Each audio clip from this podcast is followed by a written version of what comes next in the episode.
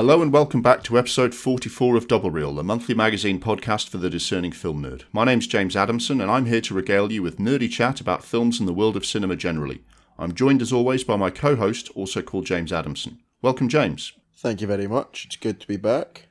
Last week we brought you the first part, Double Reel Monthly, with news, reviews of new releases, and chat about how we're fitting in film watching into our busy, exciting lives. If you haven't heard it yet, please do go back and download it, where you'll find reviews of new films including Dream Scenario and Ridley Scott's Napoleon, and the new Hunger Games prequel, my final Cronenberg film for the year, Videodrome, and James's final look at a Nick Cage film picked at random. We followed that up with the latest edition of the Penalty Shootout film quiz. Just to mention again, if you're enjoying the pod, we'd be very grateful if you could take a couple of minutes to give us a five star review wherever you get your podcasts.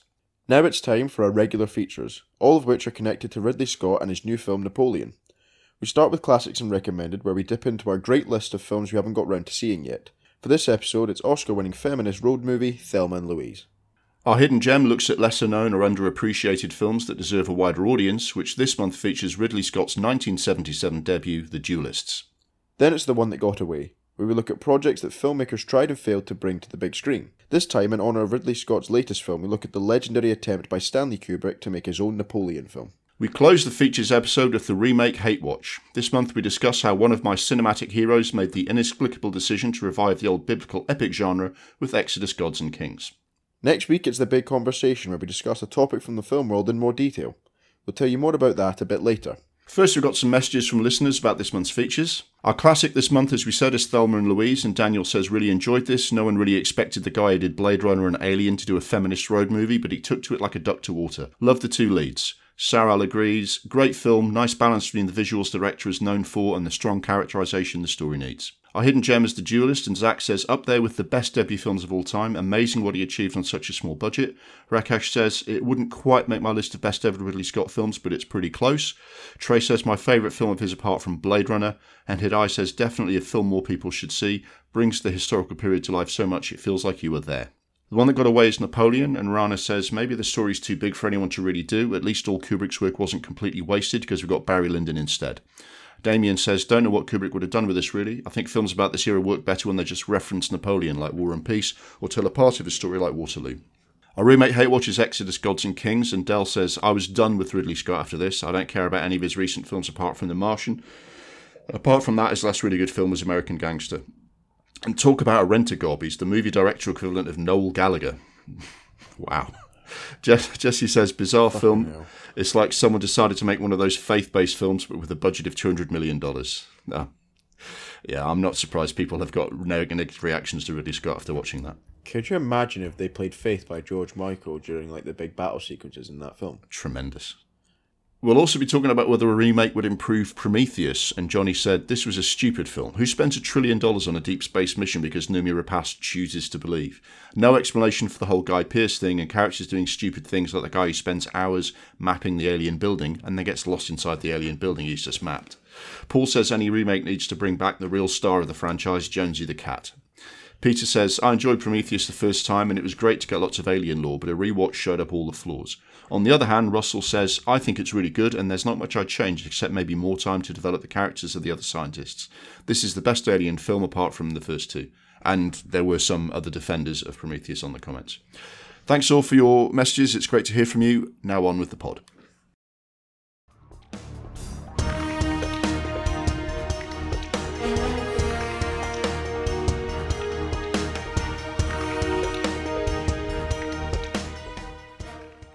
Now for the classics and recommended feature, where we try and watch something from our backlog of great films instead of the endless movie repeats rotating on TV. Our watch list includes films one or both of us hasn't seen before, and recommendations from you, the audience. Committing to do so for this feature has helped break the mental block around some of those films, and we got to see and share our thoughts on a wide range of films, from Scorsese gangster drama Casino to 80s Cold War thriller No Way Out. We have a growing list of other films to do for this feature as we keep adding films we haven't seen yet, and from the audience recommendations that we are getting on Letterboxd, on our double reel lists, and on any of the socials where you can add any recommendations you want to make. This month, we look at another Ridley Scott film which brought him back to Hollywood's top table after a period of mixed fortunes and gained him his first Oscar nomination. The Classics and Recommended feature, of episode 44, is Thelma and Louise. So, James, uh, this is one you hadn't seen before we nominated it for the Ridley Scott special. Um, yes. So you hadn't seen it before. what, what had you heard about this film or seen or read about this film uh, before we decided to to do it as the classic? I mean, I know the final scene had been parodied to death by like Simpsons and all sorts. So there's no surprise for you when when you get to the um, final scene when you're watching this. Yeah, but all I did know was that um, one of the leads, um, her skills were fading with age. um, but that was it. Yeah, I mean, when I when I went to when I saw this at the time, I didn't see it at the cinema, but I saw it pretty soon after it came out. Um, I think the general feeling was one of wow, I didn't know he had it in him. This isn't what we expect to see from Ridley Scott. It was a very female-led film, and he was perceived as being a very male-led director, notwithstanding Ripley in the first Alien film and it being more character driven than being about him, you know, doing great set. You know, you sort of think, oh, look at all the effort he did into kind of the set design and the visuals in, in, in Blade Runner. Now he's doing something very different here. That that was obviously a very contemporary reaction, and Ridley Scott's had such a varied career since then. How did this seem to you compared to his other films? Did it seem in keeping with his other stuff? I mean, it's a bit different for me because I only started watching his films what maybe in 2010. Mm-hmm. I think maybe a bit, when did I first watch it? Maybe 2011, 12.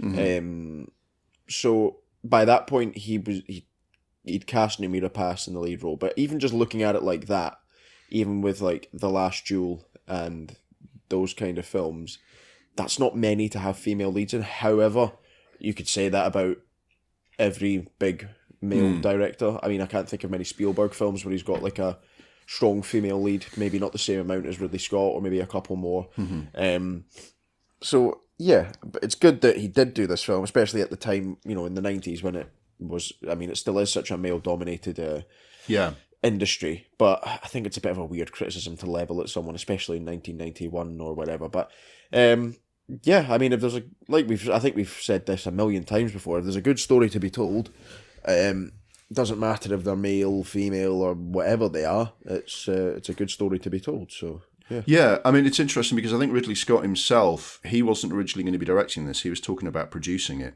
and the the the screenwriter Callie Khouri, who won an Oscar for her screenplay for this, met with Ridley Scott and said, "Ridley Scott, this is a great script. I want to produce. I want to help you make your movie." She might have even been thinking of directing herself, but I think that idea fell away. She wanted a proper director, and she and Ridley Scott became quite I don't know, protective of the film. It was like it's got to be the right director, and they spoke to loads of people and didn't find anyone they liked. And eventually, Ridley Scott got talked into doing it himself. So he wasn't sure he could do it before he did it. Do you know what I mean? So it wasn't just yeah. other people who weren't sure. I think if you look at it now, it's less of a surprise to because you know Ripley is an iconic female character, and it was it was Ridley Scott's idea to change that character from male to female um, for the film. So he'd, he'd always been in, you know he'd, early on been interested in having you know decent female characters. There were good female characters in other films he'd done. Uh, personally, I think Daryl Hannah and Sean Young do their best work as actors in Blade Runner. Um, and there are good female characters in Someone to Watch Over Me in Black Rain. Kate Capshaw is unrecognizable from the character that she plays in, in Indiana Jones. She's really good, only as a supporting character, but really good. So I think he's done quite a few good female characters, even though, as you say, not many of his films are female, you know, have a female lead, if you see what I mean. Um, but yeah, it's did this did this change your view of Ridley Scott after you saw this film? Like you say, he's already very established as who he is by now. But did did you see anything that you you'd not seen before from Ridley Scott in this movie? Um.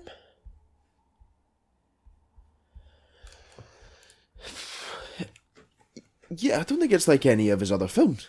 I think you just looking at it, if you if it you, it's two women on the run from the law and there's obviously a bit more to that. I am kind of watering down the synopsis of that. Mm-hmm. But all of his other films are sci-fi in space or big, you know, war epics or like he's got a gangster film in there somewhere or he's he, Matt Damon on Mars and then he's kind of recently gone into like these, you know, The Last Duel was set in France in the 14th century and the House of Gucci, but those those weren't films that he would typically make. And yeah, I mean, he's, Thelma he's done... Louise isn't categorized into the House of Gucci kind of. No, there's cop thrillers, crime thrillers in, in his in his films. Yeah. But again, this is from the, the the point of view of the you know so to speak criminals as well, isn't it?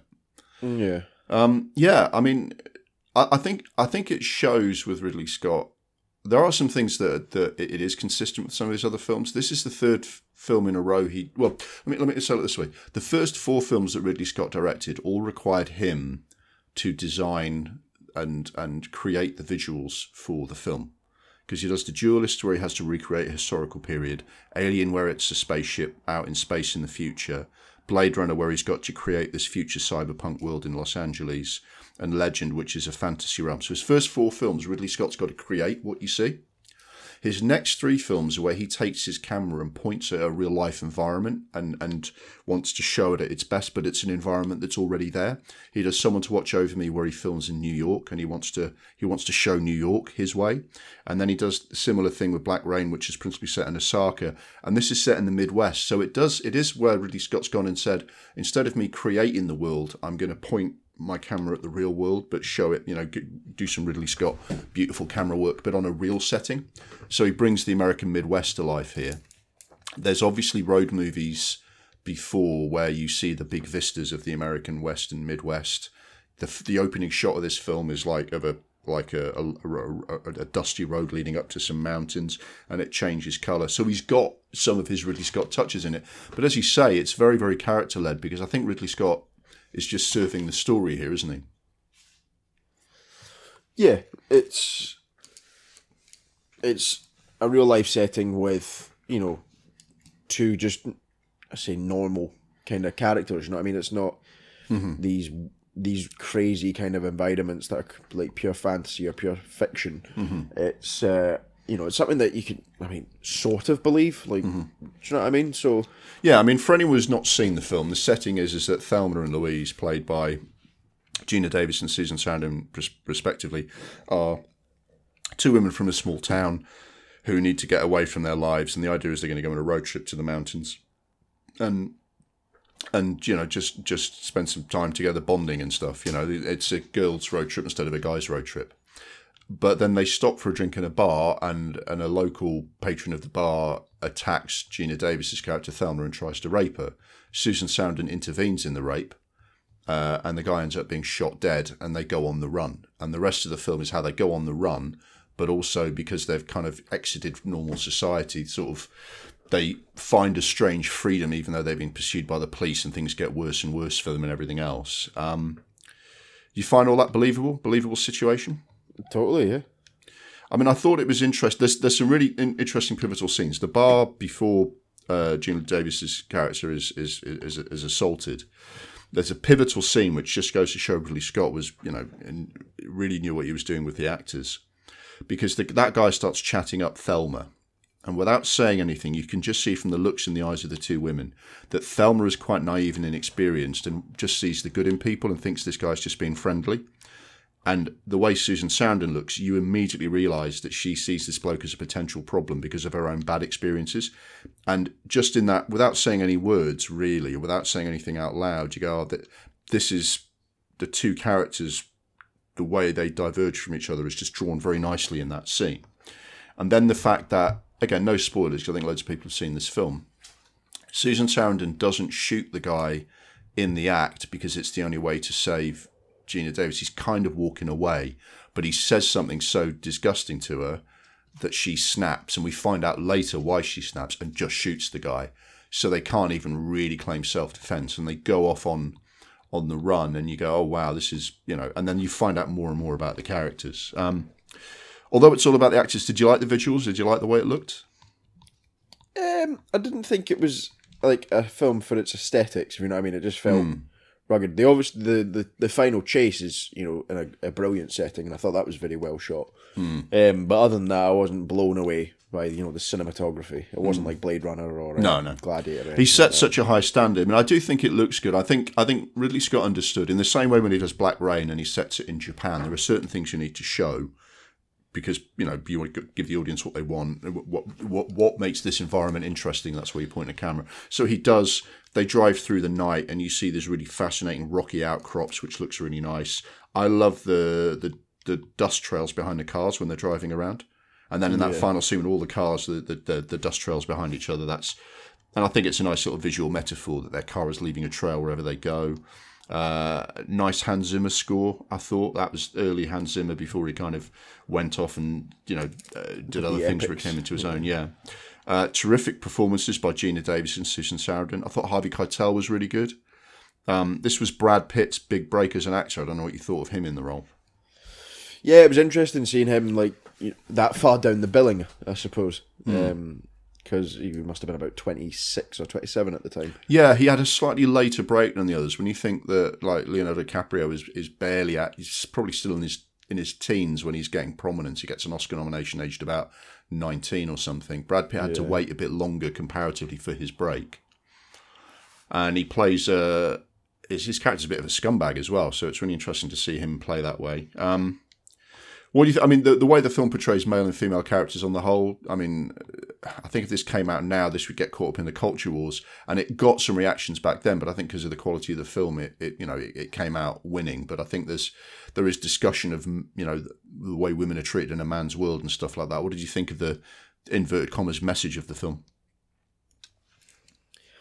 Yeah, I think it was a pretty strong and powerful story, and I think it was told pretty well. Um, think it's an important story to kind of tell um, because it's not one, it's not really an issue that's discussed mm-hmm. in film that much. It is obviously a very harrowing and dark issue that basically the whole plot of the story stems from. Mm-hmm. Um, and Ridley Scott's discussed it um, again in the last duel, so it's something that he's not afraid to confront, and I don't think that film should be afraid to confront either. Mm. Um, especially given the kind of last eight or so years with the Me Too movement. Um, it's good that he was doing those films well that that film back then. Um, yeah, I think the message of it is it's an important one. I mean, I thought it was interesting what they did with the tone of the um, uh, of the thing because although it's got this really dark stuff, when Susan Sarandon and Geena Davis are off in the car, kind of being themselves and feeling a certain amount of freedom that they don't normally feel, they, they crack a few jokes. They're laughing, and it's like it's quite funny. It's quite an interesting tone that they're kind of laughing. And the, the bit where Geena Davis realizes that well, they've lost all their money, so she's going to rob a, a, convenience store. It's quite you're kind of enjoying being along for the ride at that point, aren't you?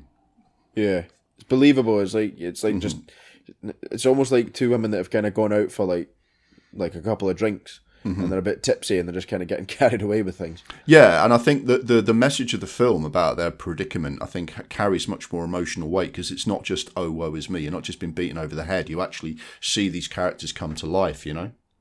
Um, it's also interesting. Obviously, I'm the kind of Anaraki who kind of reads up about this. I think it's also an example of the kind of freedom that Ridley Scott gives his actors. Because Susan Sarandon came in and had her own ideas about what she, what she thought the message of the film was, and Ridley Scott was like, "Yeah, sure, whatever."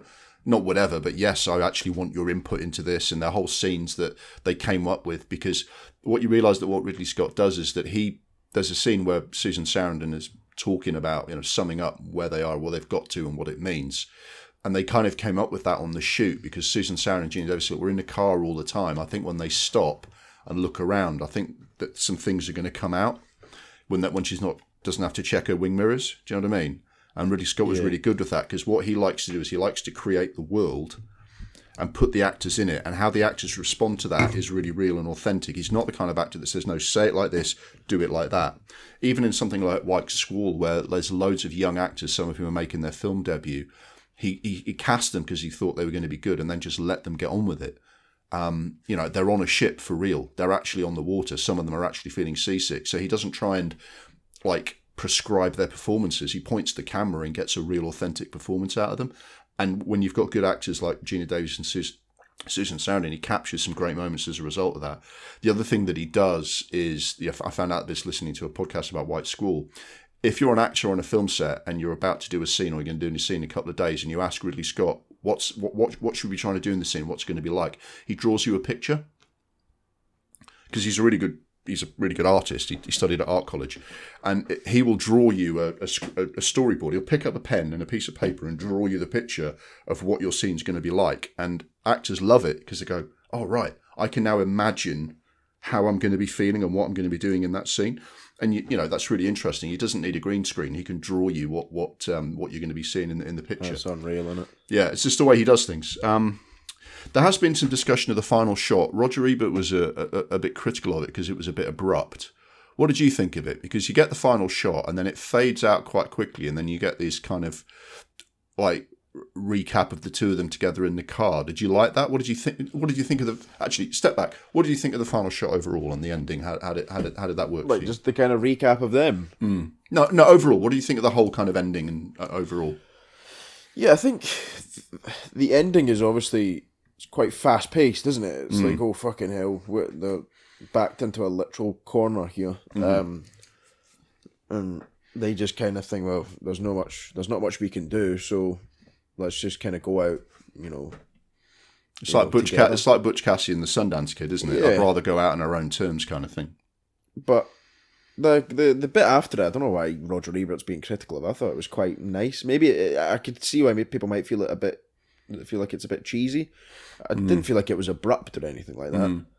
Yeah, just, maybe that's just me. yeah. And I mean, most people see that ending as completely iconic. I think it shows up in like lists of best ever film endings and stuff. So uh, he was definitely in the minority on that. I just thought it was interesting because it, it, it must be weird for you because when I saw this film, I, I, I was watching this film in an era where you even after that film has been a hit, and I've heard that it's won an Oscar and Ridley Scott got his first nomination. I could sit down and watch it not knowing what the ending was. Whereas you watching it after it's become so iconic that it's been parodied more times, you've seen more parodies of it than you've watched the film. It, I mean, I it must be weird watching it when you already know about it, kind of thing. Yeah, a little bit, but there's still an hour and forty-five, hour and fifty. I can't remember how long the film was. Yeah, about that.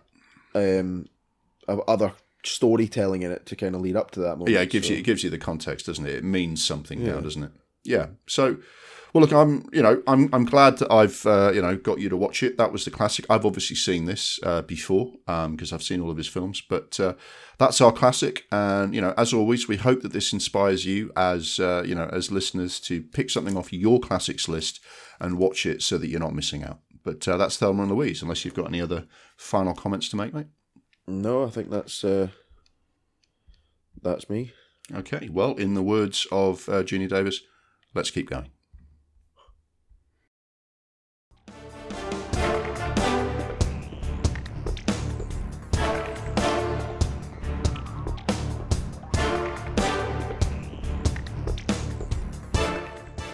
And now for the Hidden Gem feature about a film that is not as well known or as appreciated as it deserves to be. We aim to bring an overlooked and underrated film to your attention and say why this deserved to have more critical and commercial success than it got, and why you should watch it or re-evaluate it. This month we continue our Ridley Scott theme and look at his less heralded debut feature, which many people haven't seen, but was a fascinating sign of things to come. The Hidden Gem for episode 44 is The Duelists. So, James, Ridley Scott's debut, 1977. Um, what's your background with this film? I know that you wouldn't stop talking about it um, when I first watched a Ridley Scott film. that was my background. That you absolutely loved the film. Um, that was my background. So you told me that it's two guys, uh, true story. Two guys. Well, is it a true story? The characters' names, or it was just based off of like two guys that absolutely fucking despised each other back in like the 18th century. Uh, Joseph Conrad wrote a short story, or like a short novel or long short story um, called The Duel, um, which they changed to The Duelist because Spielberg had already done that film. Um, and he created fictional characters and he put them in slightly different situations, but it is based on two real guys who duelled with each other a minimum of 30 times over a period Yeah, of 19 years. Fucking hated each other. Um, So yeah, based definitely it is based on a true story. But I think what Joseph Conrad did was he said, I think this, given when it happened during the Napoleonic Wars, I think this is a an interesting because he was a very he he loved telling ironic stories which kind of show up, you know, different things or absurdities that he wanted to pick up on. He thought this was a very good way to kind of reflect upon or comment on the war, the endless war that these guys were taking part in. They had their own endless conflict where by the end of it, it, it almost doesn't matter why it started. You just wonder if it can ever end. And I think there's an interesting comment on the Napoleonic War in that. Um, the background to this film is Ridley Scott. He started out in TV. He did episodes of things like Z Cars and stuff. He, he he directed, but he also did design, which explains why he you know created the films that he did. Um, he didn't re- he didn't feel like British TV. British TV is not the gateway to a big film career the way American TV is. It's not like Friedkin or Spielberg who they're making f- TV in California, getting noticed and getting a, a gig in a in a big movie. He felt it was a bit of a dead end, so he went and did commercials, made a name for himself with commercials, and obviously learnt that you know you need to make a big impact in a short time if you're making a commercial because you've only got thirty seconds to a minute. And he and a number of people like his brother Tony Alan Parker, Adrian Lyne, Hugh Hudson, a number of people who wanted to do big films in the in you know going you know going forward from that made commercials in the Ridley Scott company and then he decided right I've done this enough times I want to make a film so he's about 40 when he makes his first film but he's got a lot of experience he's a huge Kubrick fan Kubrick's done Barry Lyndon and while this is a very different story to Barry Lyndon although there's a a bit of an ironic voiceover, which is similar to that. Ridley Scott loved the way Kubrick did such a beautiful job of recreating the period. Barry Lyndon's set in the mid 18th century. This starts at the end of the 18th century into the, the 19th. Um, and it it's kind of I, I, felt it was like you could look at a painting in the National Gallery of like France in the, the 19th century, you know, in 1800. And if one of those paintings in the National Gallery came to life, that's what this film looks like. I don't know what it thought like, what the visuals look like to you in this film, mate. Yeah, it, it would obviously it felt like you were there at the time. I think not necessarily just the visuals, like the this like the cinematography of it, but obviously the, the art direction was I thought was brilliant mm-hmm. for a debut film as well. Um, and not much money. Nine hundred thousand dollars is the budget of this film, the yeah, equivalent of four and a half million dollars today. Absolutely fuck all. Yeah, it's less than a tenth of, of Kubrick's budget for Barry Lyndon. Um, Which is mental. It's interesting. The central characters are played by Keith Carradine, an American actor as d'Hubert, an aristocratic, charming establishment figure who's an officer in the French army. Harvey Keitel is Feraud, an officer with a more sort of common, you know, common people background, big Napoleon supporter, whose lifestyle choice appears to be taking exception to things and challenging people to duels. Uh, seriously injures a friend of the mayor in one of these duels. The commanding officer of the regiment orders his arrest and sends d'Hubert to fetch him. They don't really know each other, but d'Hubert has to go and get the guy and go say, Look, I'm sorry, but I've been sent to grab you. We've got to take you back to the garrison. The general's really pissed off. Let's go. Doesn't think that very controversial, but Feraud takes exception and challenges him to a duel. And that kicks off this series of duels that go on and on and basically almost take over their lives. I mean, there's a bit where Keith Carradine's really badly injured in one of the duels, and he goes and gets sword fighting lessons. So the next time he fights this guy, he's going to be able to win. So it becomes their almost like their their life obsession. Yeah, yeah, yeah. And then in the background to this, the Napoleonic Wars, up to and including the retreat from Moscow and the end of the war, is almost happening in the background to these guys dueling with each other. Um, it's um, what did you think of Harvey Keitel and Keith Carradine as the leads? Were you the sort of people you'd expect to see in a in a, a British director's uh, historical drama about France in, in the early 1800s? No, not necessarily, but, it, but Harvey Keitel and um, I suppose Keith Carradine was a massive name, but it was um, yeah from that family of Carradines that were quite big. Mm-hmm. Um, yeah, I didn't find it too unusual. Um, yeah, the background to it was was that they're trying to raise money to make the film, and the producers gave Ridley Scott a list of name actors that would get the film made because they were quite well known. And he looked on the list and went, "Oh, those two, they're interesting." Um, and I think he thought that, you know, Carradine, you know, he belonged to the Hollywood establishment. You know, he was the son of a famous actor, and he was tall, and he was already a big star. And Harvey Keitel came from Brooklyn and was like much more rough around the edges, and he thought that they were good sort of embodiments of the characters they were playing. Um, they didn't try too hard to change their accents or anything because they thought that, you know, Keitel sounded rougher than Carradine and he sounded smoother. So they just thought it'll sound, it'll seem natural. People will get used to it. Um, did you did you take sides in the duel, the, the series of duels? Did you side with one character more than the other over the over the course of the film? Um, mm, I felt it was a I know that it, it kind of starts off in a kind of daft way where like, who's it that asks him? Is it Harvey Keitel that says we need to go speak to the general? No, I think I, th- I can't remember now. I think it's Carradine who says it's. T- I've got to take you back to the general. Car- Carradine essentially goes and takes yeah, Keitel. So I think I sympathise with him a little bit more because uh, he was just under orders, kind of thing. He got dragged into it. Um, and you see more of his life. You see him get married. You see him with, you know, we see him more with his kind of team and everything, his his, his comrades and stuff yeah. Keitel. But I mean, I think that's by its nature. Keitel's quite an isolated figure by the end. Did you feel sorry for Keitel at the end? He's left with no friends or anything, and you know he's actually on the execution list because he's too much of a Napoleon supporter. Did you feel sorry for him at all? Not really. He sort of brought it on himself. Yeah. With regards to the duels, at least the Napoleon thing, eh, that was just France back then, wasn't it? Yeah. Um, but yeah, I could kind of understand Keitel looking at this poncy aristocratic soldier because at the time, before Napoleon came along, someone like Keitel would never have been able to become an officer at all. it was all you know. Only if you were like from a noble family could you get ahead. And I think he sort of looked at these people, going, "Who the fuck are you?" Um, but yeah, he just he just wanted to fight for the sake of it almost. And David Carradine gets dragged into it and like picks up the obsession. Um, it's I mean it's interesting for on such a low budget. I thought it was amazing when they did the retreat from Moscow and everything. And they can't have had a lot of, um, you know, they shot that in like Aviemore. Um, because you know they couldn't you know they, they just you know had to make use of like more easy to use locations um, but he manages to do a lot with a little and the, I, I, remember the retreat when I first saw the film the retreat from Moscow was really like these guys are about to about to freeze to death and they still find time to have a duel I thought that was really effective wasn't it yeah I mean, overall, did you like it? I mean, did you like it as a? Yeah, as, I thought it was really, really good. It's an interesting commentary on the war as well as a commentary on the two characters, right? Yeah, no, definitely. Yeah.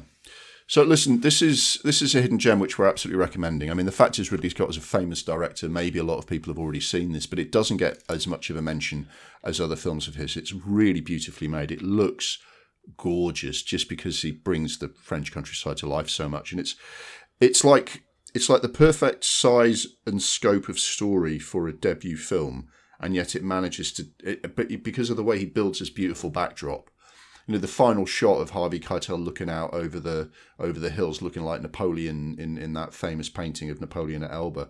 It's just like. Hmm, I mean, you, you, you'll probably recognise some of it if you've seen any of the kind of slightly homemade trailers for the Napoleon film. You know, before they came came up with a proper trailer, people were making their own and they were cannibalising footage from this.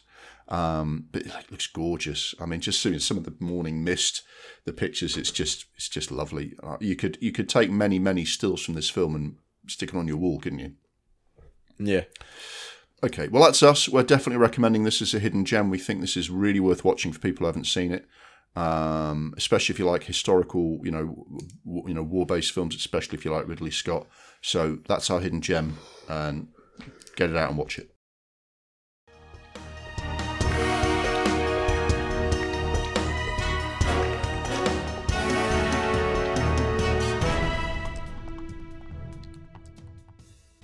Now for the one that got away, where we dig deeper into cinematic history for stories of potentially great films that top directors tried and failed to bring to the screen. We look at what happened, why it didn't work out, and what it might have been like if they'd been able to realise their vision.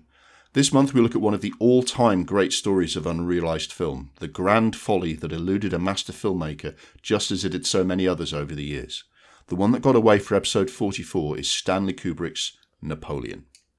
So obviously, this isn't an unrealized Ridley Scott project, but we thought it was an interesting film to compare to the Napoleon film that Ridley Scott's just made. Um, what did you know about Stanley Kubrick's attempts to make Napoleon prior to us agreeing to do this for the pod, mate? Not much, but obviously I did a little bit of kind of reading into it just to kind of gather an idea of what he was going to try and do with it, like yeah. allegedly. And, um, and, and what did you find out? Um, it didn't seem like it was going to do obviously what Ridley Scott was doing because I don't think anyone saw what Ridley Scott was doing um, with the whole relationship and dynamic mm. with Josephine. Um, I mean, they'd made Josephine and Napoleon films before. I think Marlon Brando's film is a lot more about Josephine than it is about the battles. I think Kubrick was trying to do the fucking whole show, wasn't he? Yeah, I think he was trying to do it all. Um,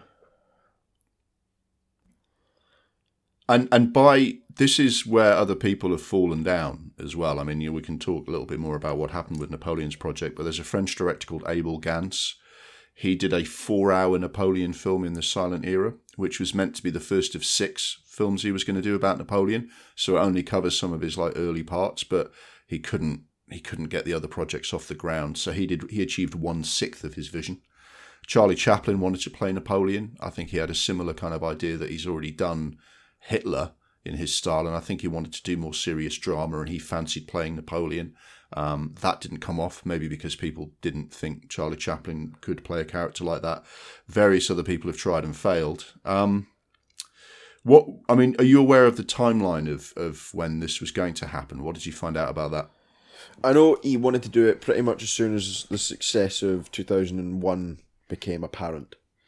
Um, he planned obviously to do this this film. Um, yeah, he, I, he, he looked into like how he was going to do it, where he was going to film it, how he would do the battle scenes and that kind of thing. Um, yeah, because the logi- the logistics of doing that then would be very different to now, right? What I mean, what did you find out about what he was going to try and do there? I mean, there's all sorts of stories. What stories did you find out about what his logistics were going to be? I know that he was going to do a lot of this filming of the battle scenes in Romania because he'd spoken to the Romanian army and they'd committed tens of thousands of men Yeah, um, for the, the battle scenes. Um, and then it looked like he he was sort of like kind of trying to piece together how he would do the, the scale of it because obviously Napoleon was on a massive scale. Um, and then I think just down to the cost of how much this would have cost to make, especially back then, I think it was just kind of the plug was pulled on it. Yeah, I mean, the timeline of him trying to do this was between about 1967 and 1971, because the way these things work is film directors often have an eye on their next film while they're finishing their previous one. So he's finishing off 2001 and he's already starting to think about Napoleon. Then 2001 A Space Odyssey comes out in 1968. Now, there's interesting timing of this because uh, 2001 in 1968 was the last film he did with MGM or with any other studio apart from Warner's. And Warner's kind of offered him, you know, said you can make whatever movie you, you want. But that was only after he'd kind of tried and failed to do this. Between 1967 and 71, he was really trying to get this off the ground. And as you say, the scope was massive. That he was going to use 50,000 Romanian soldiers uh, to be the extras in his films. Um, all sorts of stories come out about this. I don't know if you read that. Um, for any extras not already employed in the Roma- Romanian army, he wanted them to undergo four months of military training so they'd look realistic in the scenes. Christ. And you think that's probably more training than an actual soldier got in the Napoleonic Wars. They didn't get four months of training. here's, a, here's a rifle, off you go. Um, he was interested in techniques and cameras required to recreate the period and look natural. Um, this is where he first got his idea of using these specialized cameras that only NASA had, because what you could do is you could you could light a room with candles and lamps the way an 18th century room would be, uh, and and film that because these cameras could pick up more light. Because back then you would try and you would have to put film lights, you know, those big metal things with the flaps around them, above and around and everything else, and try and make it look like candlelight. And Kubrick was like, no, I want it to really look real. Um, so he was getting really obsessive about that. Um, and obviously, he did so much research. He filled boxes and boxes and boxes of archive boxes with material about Napoleon. And like you say, it is massive. Napoleon came to prominence in the early 1790s and was basically the only my only person people had on their minds in European history until 1815. So for 25 years, he's completely in charge of or completely changing France. You know, the school districts in France are the way Napoleon set them out. The law in France about how high your hedge can be in your garden is a law written while Napoleon w- w- was emperor. You know, and he had all these military campaigns, and he knocked down a, a, a royalist rebellion, and had all these battles, and married Josephine, and then tried to do all these peace treaties. When they didn't work out, he went back to war. It, and and every time you know Kubrick, you know, read a book, he read every book on Napoleon. Every time he read a book, he went, "Yeah, I've got another idea for the script." So the film was getting bigger and bigger, and MGM are going, "What the fuck? We can't afford this." Um, do you did you did you hear any ideas for the people who might play Napoleon? The people he Um, considered.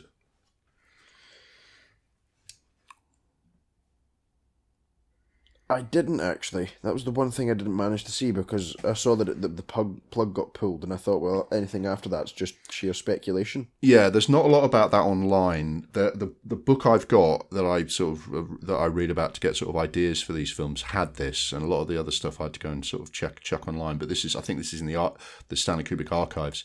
Um, he was interested in Peter O'Toole as Napoleon. Okay. A bit tall and skinny, I would have thought. Um, yeah. Alec Guinness, who's probably too old. Um, Peter Ustinov, I'm not quite. Um, Jean Paul Belmondo, who actually would be a really interesting person to play Napoleon, actually, the French actor. Uh, Oskar Werner was actually offered the part, but then the plug was pulled and you know ne- never got there. And then after Oskar Werner, when Kubrick was still trying to pull something together, he um, he offered it to David Hemmings, who you might recognise from Gladiator. You know the guy with the massive eyebrows doing the announcements in the Colosseum Yes. when he was a much younger guy, he was a very fashionable 60s actor and he was offered it. And Ian, Ian Holm was in consideration for it. And he went on to actually play Napoleon like three or four times in other things. Okay. including the Terry Gilliam film Time Bandits. So, uh, it's it's hard to pick a, a a single theme from such a wide range of actors. I mean, have you got any thoughts on what kind of Napoleon Kubrick might have been trying to create there from what you've read and from that list of actors? My problem with this is that he did Full Metal Jacket, and that felt like he didn't manage to get the scale of the Vietnam War down at all. Mm-hmm.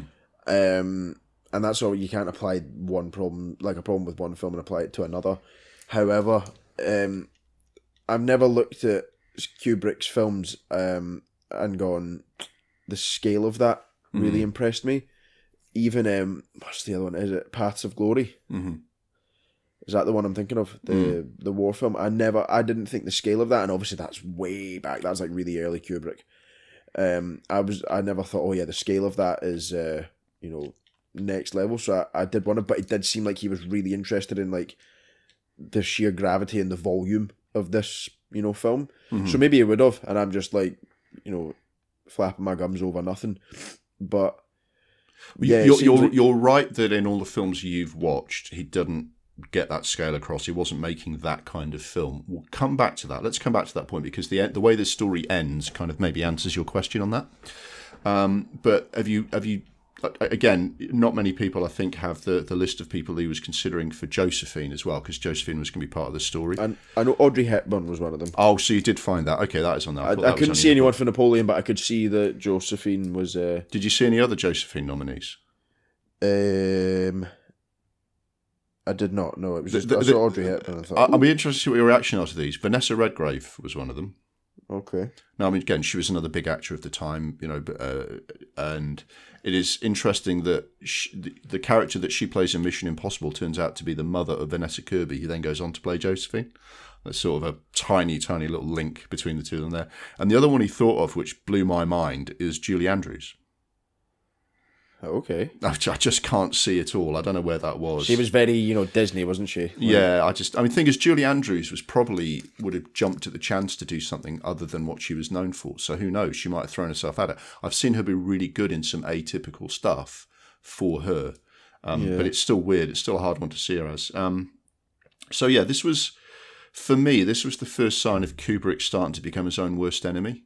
When he talked about him trying to do the whole thing and building it up, he- got so obsessive with this the scope of this was too much. I mean, bear in mind that from this period, the gaps between his films go from three years to four years to five to seven to 12. And he takes longer and longer over the films that he's going to make. I think because he starts doing too much. There are boxes and boxes of material that, that Stanley Kubrick did for this one, enough for 10 films historical information, photographs, costumes, props, things he's written down from books that he's read. He wanted to do all the battles. Um, he uh, except for the sea battles, because back then it was seen that the sea battles were like impossibly expensive. Um, but he could just kept doing more and adding more details. And I don't know how much of this is Kubrick doing that, and how much of this is the subject being so big that it gets out of control. I mean, does Napoleon feel like too big a subject to do all of like that? Everyone else has only done a bit of Napoleon. I wouldn't, maybe out of control, but out of control through just wanting to cover the like the story enough. Mm-hmm. It, it didn't feel like it was getting out of control because they were just going to piss the budget away on you know absolute nonsense. It was like, oh, I want to tell this thing about Napoleon because it's about Napoleon. So I suppose yes, it's it's him being his own worst enemy, but not with like negative connotations. If you get what I mean, mm-hmm. it it was a, oh, I really want to tell the story. I want to tell it properly, kind of thing. Yeah, I mean, i- i- at the at the actual time of this, the, the the real reason that this got the plug pulled on it wasn't like Stanley Kubrick admitting failure at that point so much. Um, it's that the studio that he had a deal with was MGM, and they're going through terrible financial struggles at the time. And they eventually got bought, and they're still around, but they, they were hardly even releasing films back then. And the idea of them greenlighting something of this size is, you know, not really not realistic, and they just weren't going to go ahead. They just weren't prepared to put the money in that Kubrick needed for the movie. And at the same time, round about the time, like 69, 70, that this is happening, uh, a- Russian film director called Sergei Bondarchuk does his epic version of War and Peace, which is like 10 hours long and gets released in installments, which covers the Napoleonic Wars in great detail. It has Napoleon in it. It's not about Napoleon, it's about the Russian families and how the war affects them, but it's it's the same subject and it's got Moscow and all the big battles, right? Um, and then Waterloo comes out in 1970, which is Rod Steiger as Napoleon and Christopher Plummer as, as Wellington, and just does the build up to and then the Battle of Waterloo. And it's like two films have come out, big films have come out covering the same story. So it's like, what's the appetite for another film in such a short space of time? And both of those films were financial flops, even though they're both regarded as very good films now. They didn't make any money at the time. So it just that the plug got pulled. The interesting thing was that after after that, Stanley Kubrick signed, as I said, that deal with Warner, who said you can do whatever you want, but he never formally like submitted the script to Warner to say let's do Napoleon, even though he had quite a free hand with them. He did Clockwork Orange and you know and, and, and other films after that. Um, so maybe maybe Kubrick felt like he couldn't do it. And here's the thing about do, doing that scale is that he he ended up using everything that he learned, or a lot of the stuff he learned from Napoleon film, to make the film Barry Lyndon instead, which covers the mid and sort of slightly later part of the 18th century and the Seven Years' War. He uses all of that stuff. He borrows the cameras from NASA and lights candlelight and recreates this beautiful historical period. Um, so he kind of did what I think is his best film. Um, with what he learnt from Napoleon. So he didn't do Napoleon, he did this other film set in the period and he got loads of extras and there are some massive battle scenes in that. So he did end up once doing that kind of scale in Barry Lyndon. Although interestingly from what you say, the battles themselves don't play an enormous part of the story. Barry Lyndon is this kind of chancer character who ends up in the army because he's got to escape from a situation, and then as soon as he can, he deserts and becomes a you know seeks his fortune elsewhere. But you do get the big battle scenes, but it wasn't the primary focus of of, of what Napoleon, uh, sorry, what Napoleon, Kubrick and Napoleon become interchangeable of what uh, he, he, does. But he never actually tried to do Napoleon again after that period. I mean, have you got any thoughts as to why that might be? Or? Um, no, I hadn't actually thought about it. He toyed with the idea of doing it as a TV series, but I mean, you're talking about the mid '70s. TV, you, don't, you, he hasn't got HBO. Do you know what I mean? He hasn't got you know you know, Netflix that financial or, power. Yeah, so it, you know, it, it, didn't really follow it up. Um, how would things be differently different? Do you think for Kubrick if he'd got this done? It's hard to see, isn't it? I mean, so. you, you, you wouldn't you wouldn't have Barry Lyndon. I don't think he'd have gone and made Barry Lyndon after this. If he if he, he would have done Napoleon, and that would have been it. And you know that maybe not even do The Shining. Do you know what I mean? Because mm. he might think this is an absolute. It would have been a monster success if he'd got it right. Mm-hmm. And he might have chosen to go down a different path of the mm-hmm. styles of films that he wanted to do. He might have mm-hmm. done The Shining regardless. It might have been a pet project. Mm-hmm. But yeah, I don't know. I think it would have. It, it, was a real fork in the road in his career. Mm-hmm. Yeah, it is a fork in the road, and we'll never truly know. Um, but if you want to get an idea what it'd be like, Barry Lyndon has some great period detail which showed you what what Kubrick was trying to do with the light and the filming and the techniques. And it's a great film in its own right. And for contemporary films about Napoleon, you can watch the Bondarchuk version of War and Peace, which is a huge undertaking. But you can definitely watch Waterloo, which is a Napoleon film made in 1970 and has it's some very impressive battle scenes. It'd be, I think, it'd be interesting to compare that and the the the, the way the Battle of Waterloo is portrayed in, um, although for a less period of time, in uh, in the, the new uh, Ridley Scott film. But uh, that that's a big one, and that, that's that's a real rabbit hole. There is so much information on this if you really want to uh, dig down into it. Um, there are archives that you can actually visit, and you can open the boxes and see what Ridley Scott was doing if you're really keen. Um, so this this is major. Um, but yeah, that is the one that got away. Uh, that is the film that Kubrick, you know, the one film that Kubrick couldn't quite do.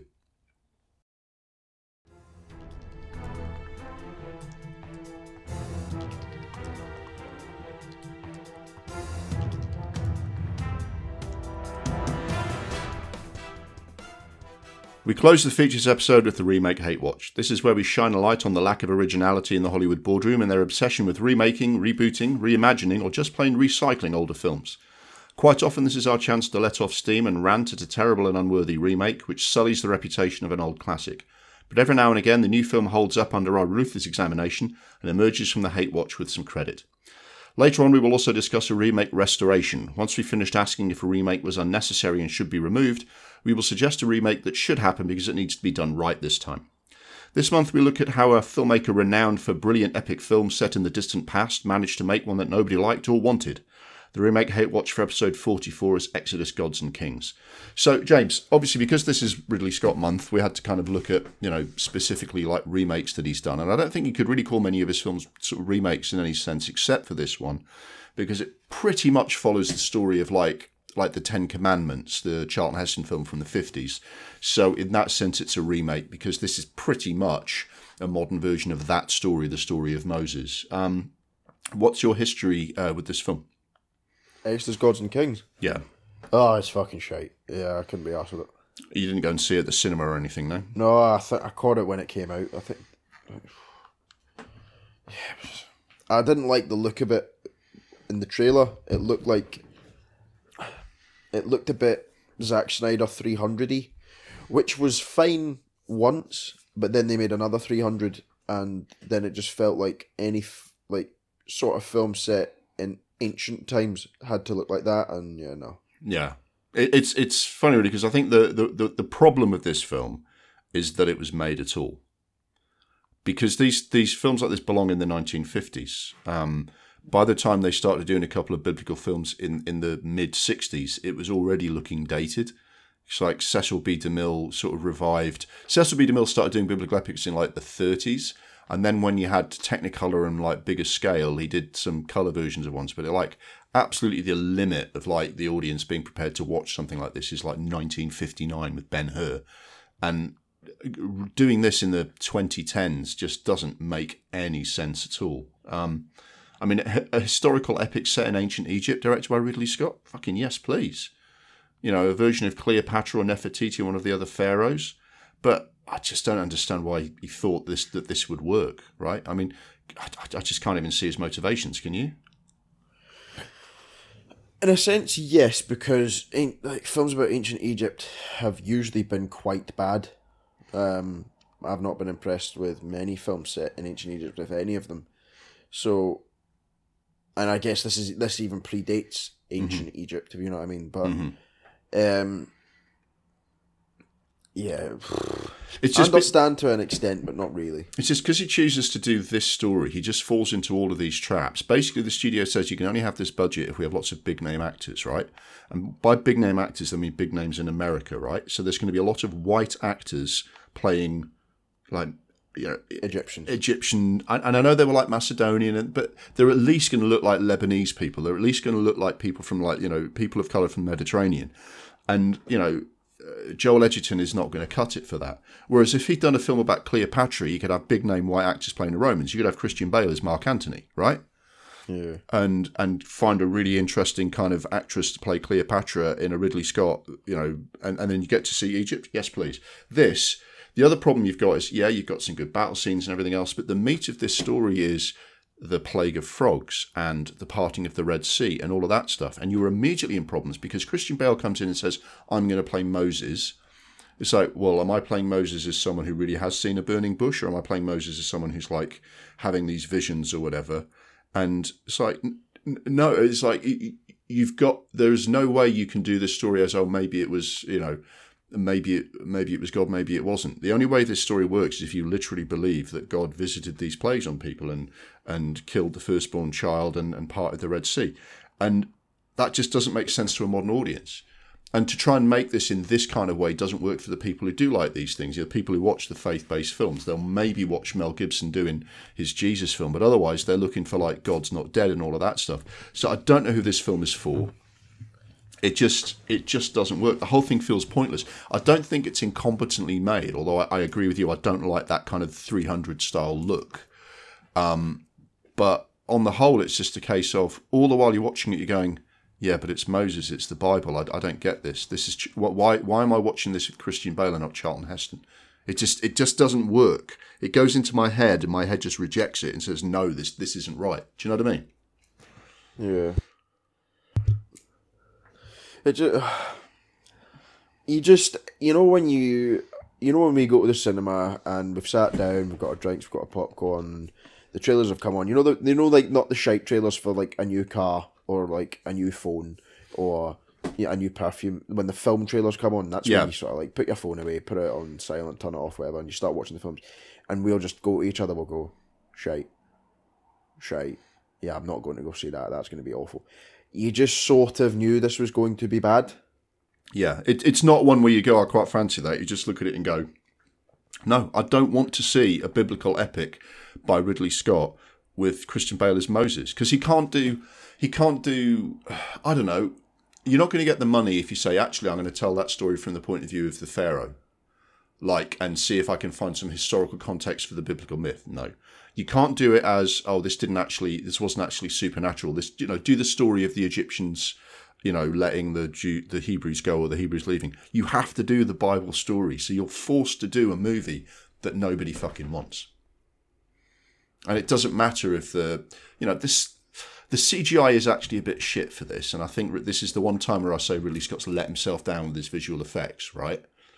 Um, but it's like it's not incompetently kind of staged and filmed. There's the chariot stuff is quite exciting around the around the, the hill and stuff, but it's just like it's just it's just a story I don't want to watch, you know. Yeah, no, it was just it was shite, and yeah. it's it's, a, it's, a, it's just an example of the the majority of the time when Ridley Scott makes a film that isn't very good, and I would say Ridley Scott's made. He's not made that many films that are actually bad. He's made four or five films that are actually bad out of 28, which is, isn't bad. But most of the time when he does a film that doesn't work, it's because he shouldn't have done it at all. Yeah. The idea for the film is a it's a flawed idea for a film, and this is the this is I think one of his worst films, and it's his most flawed idea for a film. Yeah, no, and, and that's all it is. I, I think that gives us more time to spend on the the remake restoration, which is Prometheus. And I think the idea behind this is I think there's a lot of people who were expecting something else or expecting something better than what they actually got. And I think this this film promised something and then delivered something else. I mean, when when you went when you watched Prometheus, I don't know how much of how immersed you were in the whole Alien legend by then. Was Alien a big thing for you when you first saw Prometheus? I really enjoyed it. Um, like I'm not a big horror guy, but I enjoyed um, Alien just for the story and like just the kind of setting that it was in. Mm-hmm. And I was looking forward to Prometheus because I thought, oh, let's see where these. Uh, these aliens, you know, the, the, the origin of Alien comes from, and yeah, it was a damp squib, wasn't it?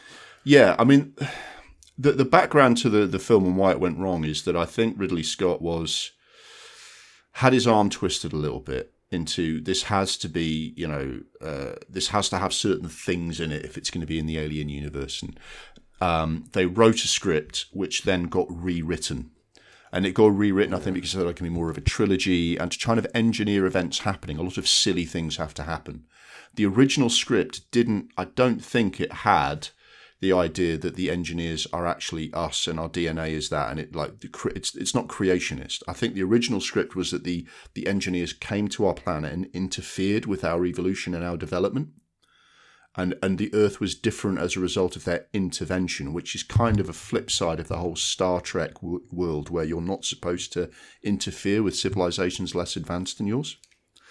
And then when they go and discover the world, they find out that the engineers are, um, uh, uh, you know, not very nice, and were playing God with our with our humans, and the uh, they're looking for the the planet they're looking for is the actual moon where the original alien ship lands. And that's where they find out that these engineers are more interested in creating weapons than in uh, than in any kind of great period stuff. And then the action is built around that. So you do find out about the space jockey. You do find out about you know the um, uh, you know the xenomorphs bursting out of people's chests. But I think it was more of a one-off leading up to the rest of Alien, and they took it in this whole new direction for the trilogy. And all the stuff that you think is silly from the Prometheus film, the cesarean section, the uh, the the different alien creatures, and the uh, all, all, of that stuff, the stuff for David, was introduced in Damon Lindelof's uh, draft, and all the silliness just came about then. And in terms of remaking it, I mean, I've got my thoughts on how I'd remake it, but what, what are your thoughts on, on on what would work better for this? Well, I take away all the fucking running away from things. Yeah, that was just fucking d- dying because you can't run sideways. That's got to go. Um, I, I, assume you don't. I, assume you don't want the bit where um, Noomi Rapace gives herself a cesarean section and invalidates everything that happens in every other film about it being fatal if an alien impregnates you. Yeah, um, that was nonsense. No one's.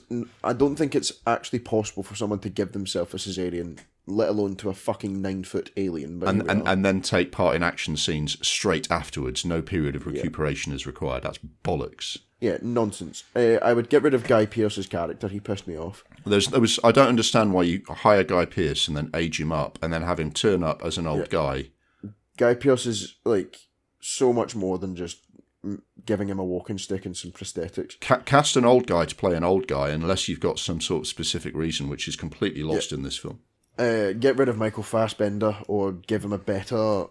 Just make his character better. Just don't make him a kind of fucking weird, like asexual fucking creepy droid thing. He needs a better motivation because essentially he infects humans with the deadly virus just because he can, out of curiosity. And the vague motivation for this is that humans created him just because they could, so why couldn't he create new life?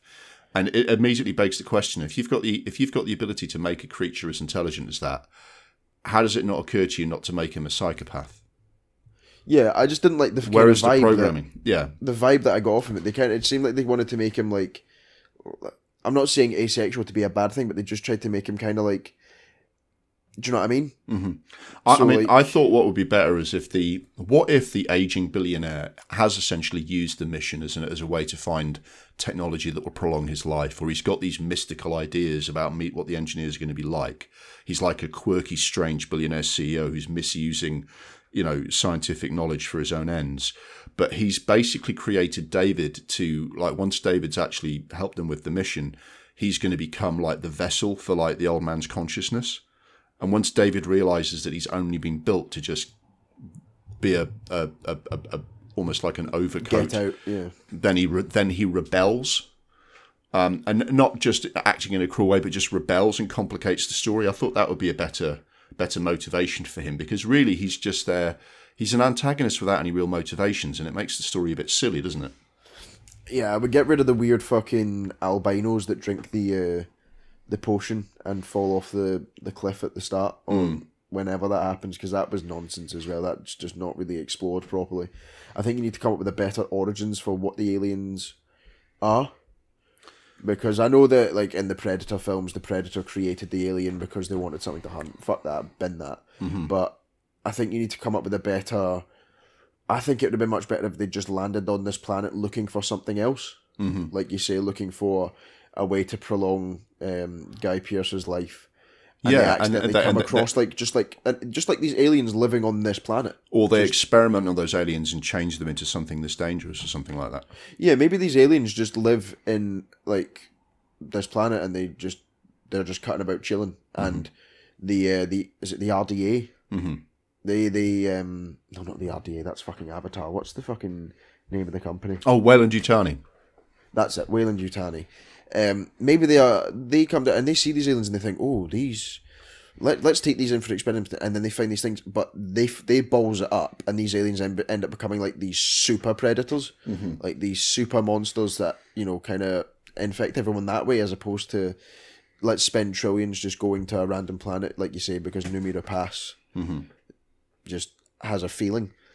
Um, yeah, uh, just rehash it if I'm being quite honest, just I, I, I don't know I don't know precisely what to do, but I think Ridley Scott looking on looking at it probably would know what to do. I think he probably wouldn't admit it because he's quite he's an old cantankerous stubborn Yeah. kind of guy. Yeah. But you you need to get rid of the weird kind of be the bold beings. You need to make Guy Pearce more useful. You need to make uh, Michael Fassbender more interesting and more useful as opposed to the weird kind of you know they seemed like they were just trying to I don't know. I felt like they were taking the piss out of like I don't know. It it felt weird. I got a weird vibe from the way Michael Fassbender. It felt like they were just kind of mocking, like people in real life, like just those kind of stereotypes. Yeah, I don't no, know why I got a, a bad vibe from that. I didn't like it at all. Yeah, now I mean I'm okay with the idea of this being an alien prequel if they sort of execute the idea better, but I have a maybe a left field suggestion that how about not setting this in the alien universe at all?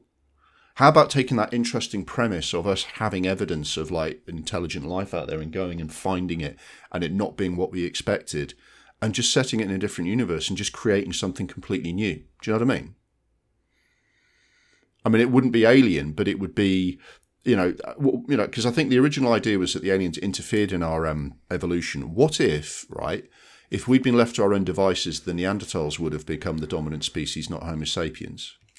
But because they interfered with us, or you know, helped us out, well, you know, wiped out the Neanderthals or something, we we became like the the the dominant species. And all the things that have gone wrong, us destroying the planet and, and everything else, is because they interfered with our evolution instead of letting the the maybe more you know the Neanderthals are actually gentler and more intelligent than people realize, and you, you get this kind of um, sort of slightly kind of dystopian view that oh well maybe you know maybe humans don't actually deserve the situation that they're in, and when they find the engineers, the engineers hate them, the engineers fight them but at the same time, I, I, thought it was really quick where you go, oh, yeah, our DNA is engineered DNA. We were created, we didn't evolve. And all the scientists are just sidelined at that point. What if the billionaires actually brought in Noomi Rapace and um, Budget Tom Hardy um, because they believe in his kind of crank science? And actually all the other scientists actually believe in sort of proper evolution and rebel and you have a huge conflict between them on the ship. And then when david rebels against what he's being used for it you know they're, they're all divided and and and you've got all these conflicts among the crew. And when you realize that the engineers were just toying with us and they've accidentally created i don't know um, bioweapons or something that's absolutely terrifying and horrible and they actually don't even like us and want to get rid of us you've got this you know huge battle on the planet. I'm I, look, I'm okay with it being being the aliens, right? But I, I don't actually mind if they'd taken it off in a completely new direction and just explored the interesting ideas that they that they started with. Am I taking am I taking the difference too far? No, I think anything other than what we ended up getting would have been more interesting. I think uh, they're trying to find the origins of mankind, but they fucking they've gone fucking light years away. I, I just well, they, they, the thing is, they start out by wanting to find the origins of mankind, and then they take this huge left turn and go, "Oh, we just got to fight the aliens now." And all of those interesting ideas, you know, Rafe, Rafe Spall and the geologists start out going wanting to explore the planet, and it's just nope, too late. We're gonna, we just have to fight these creatures now. It's just, it's a shame because what you've got is you've got not enough of what I found interesting, and too much of like it's another alien, but it's not the alien that we expect. It's, I mean, I, I would say either actually do the original story, do the original story, and they find the alien ship, and then, and then that's what it is. And that idea that you had about you know they maybe they just found these creatures rather than creating them completely, um, or take it off, make Prometheus a whole new universe. Ridley Scott's a sci-fi guy. Take you know, but um, yeah, I think this is definitely an example of Ridley Scott's original visual vision being compromised, right? Yeah, definitely. Okay. Well, listen, that's been our Ridley Scott features. Thank you very much for going on that journey with me, mate. And thank you very much, uh, audience, for listening. I've really enjoyed talking about Ridley Scott and his features. We've got more Ridley, Spot, Ridley Scott for you coming up. Um, but those, those are the features for this month.